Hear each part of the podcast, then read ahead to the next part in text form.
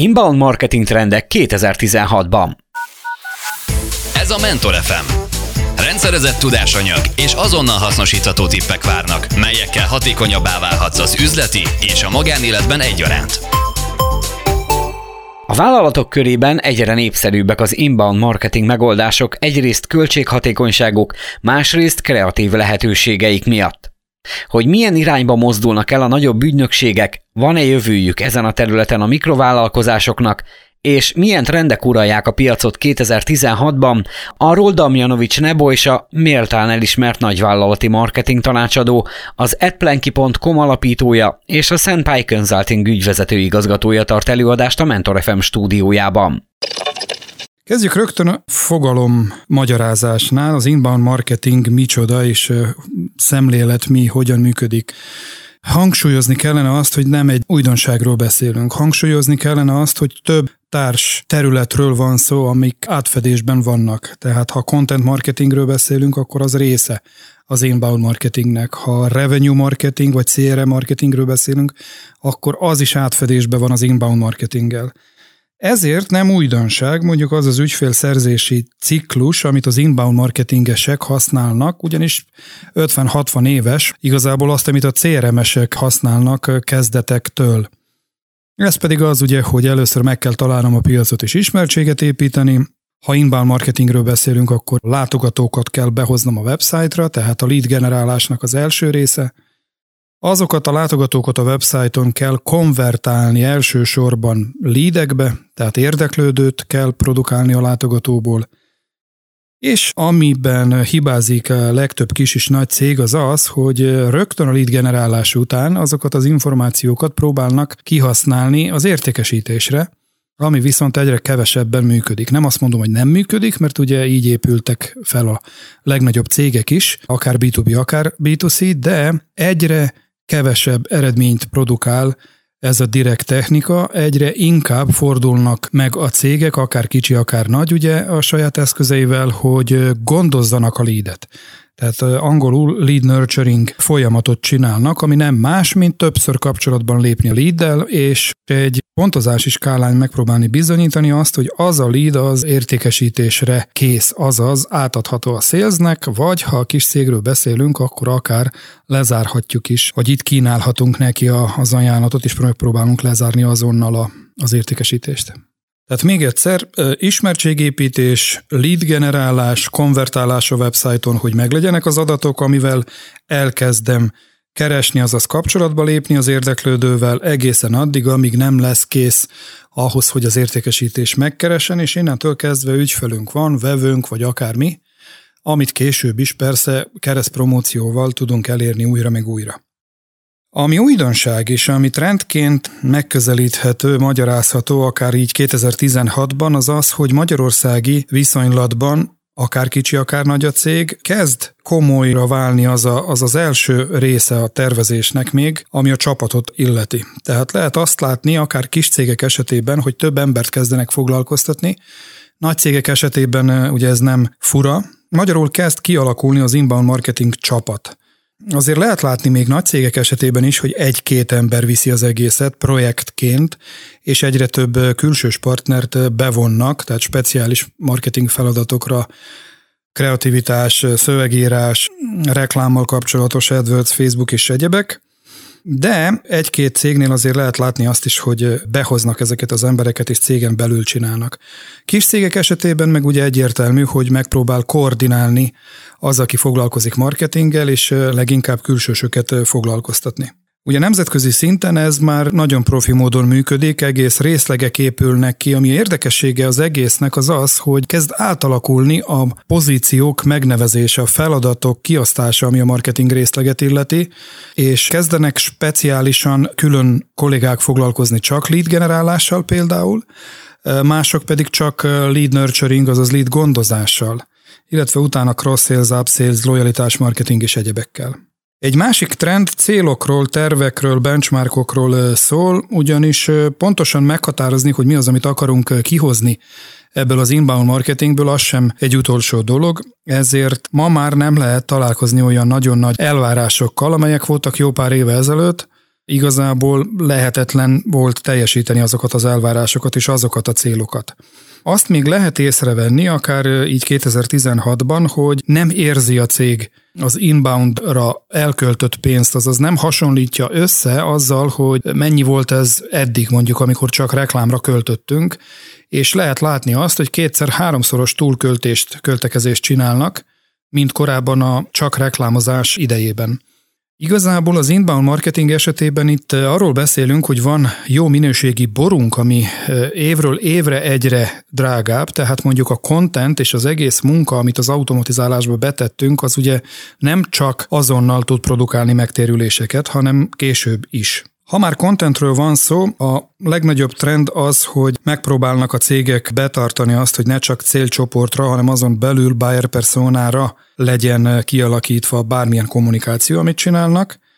A buyer persona meg nem más, ugye, mint egy személyes profil, egy jobban meghatározott célcsoport rész, aki leginkább ügyfél, akire leginkább tervezünk, akit szeretnénk ügyfélként, hogyha új a cég, ugye, tehát egy leírás minél pontosabb adatokkal arról a csoportról, aki a célcsoportból egy, egy részét képviseli.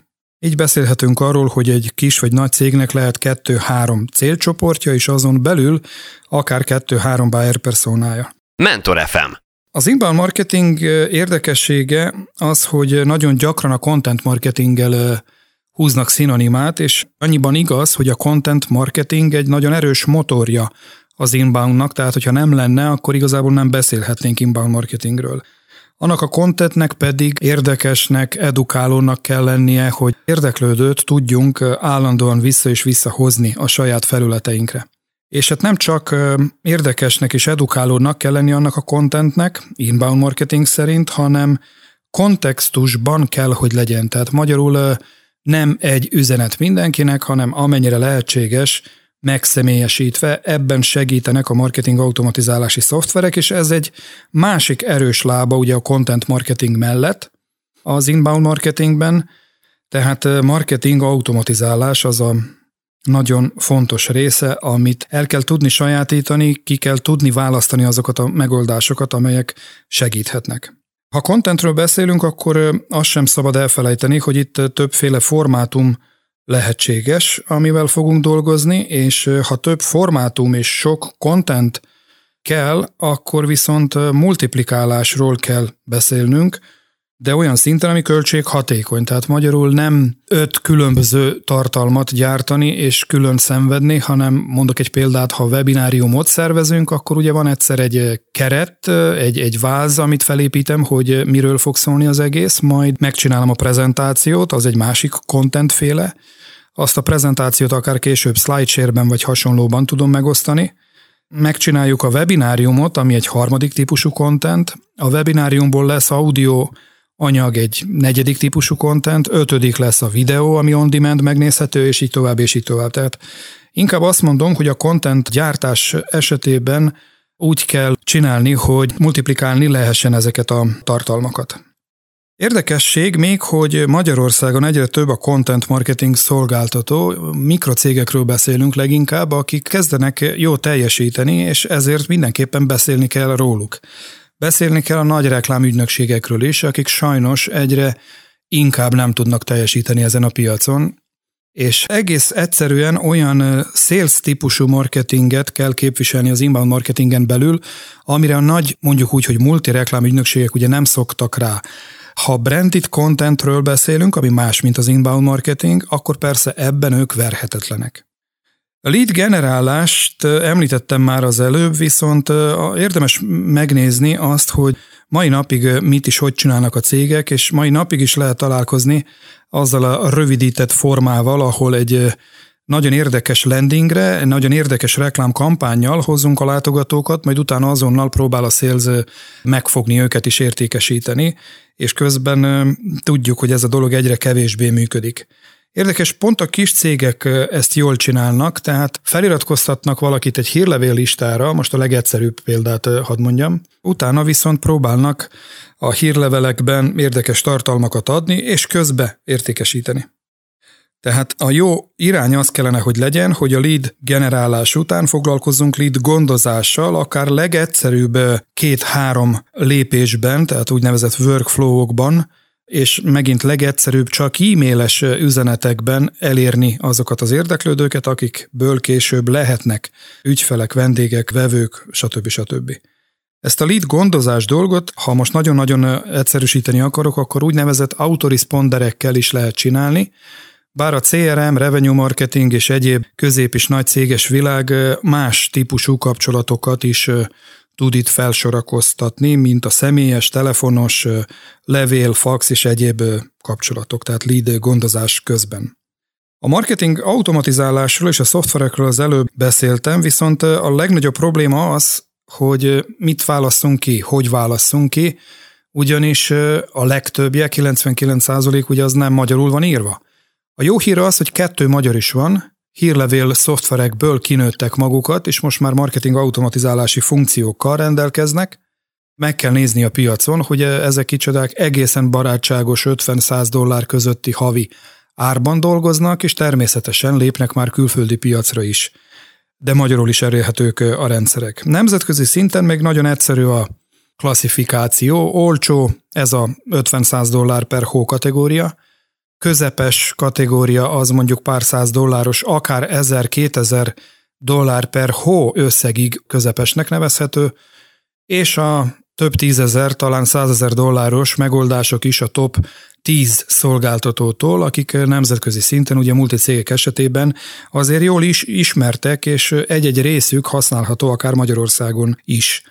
Ezeknek az összevegyítése, akár egy oldalra, összehasonlítása, hogy mi az, amire nekünk kell, mi az, amire szükségünk van, szükséges, ugye kell megcsinálnunk ezt az összehasonlítást ahhoz, hogy ki tudjunk választani a megfelelő megoldásokat, de nem menjünk messzire, szerintem, hogyha megnézi mindenki csak a saját hírlevél szoftverét, és mi az a 20-30, netán 50 százalék funkció, amit nem használ, az is egy jó kiinduló pont, mert itt is tudunk szegmentálni, automatizálni, trigger alapú dolgokat csinálni, ez azt jelenti, hogy viselkedés alapon kinyitott nem, kattintott nem, elindítani különböző egyéb kampányokat.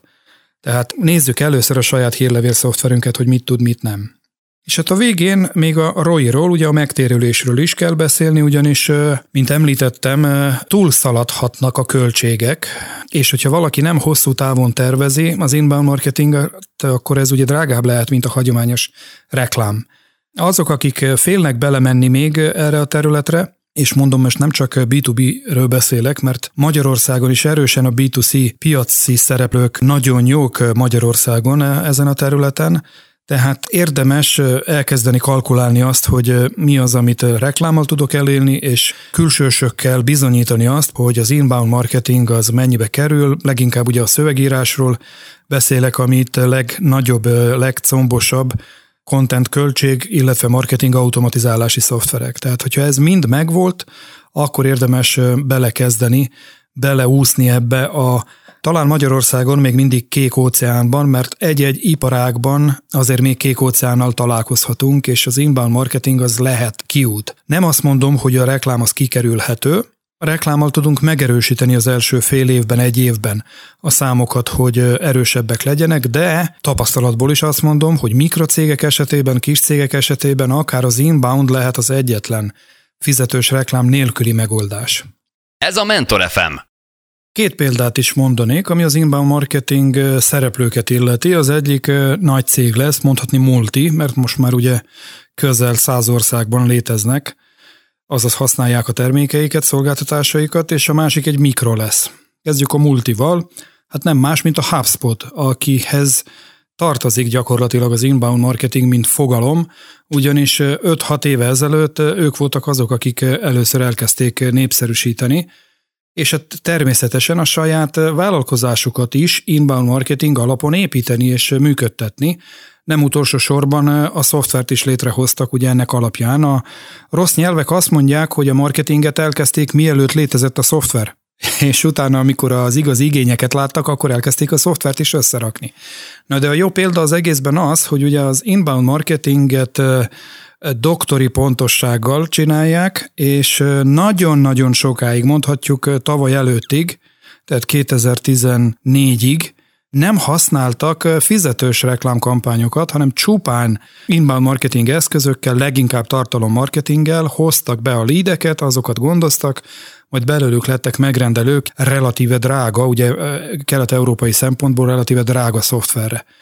Ez azt jelent, hogy tartalom multiplikációval ugye elértek rettenetesen sok tartalmat a saját digitális könyvtárjaikban, gyakorlatilag lefettek a keresőkben minden olyan szót, ami a, az online marketinggel kapcsolatos, ezzel a keresőből hoztak érdeklődőket, utána a tartalmaikat létező tartalmaikat megosztottak a közösségi médiában, ezért a közösségi médiában, aki keresett és böngészet, az rájuk talált, és ez a két alap pillére, ugye az inbound marketingnek a megtalálhatóság alatt a kereső és a social.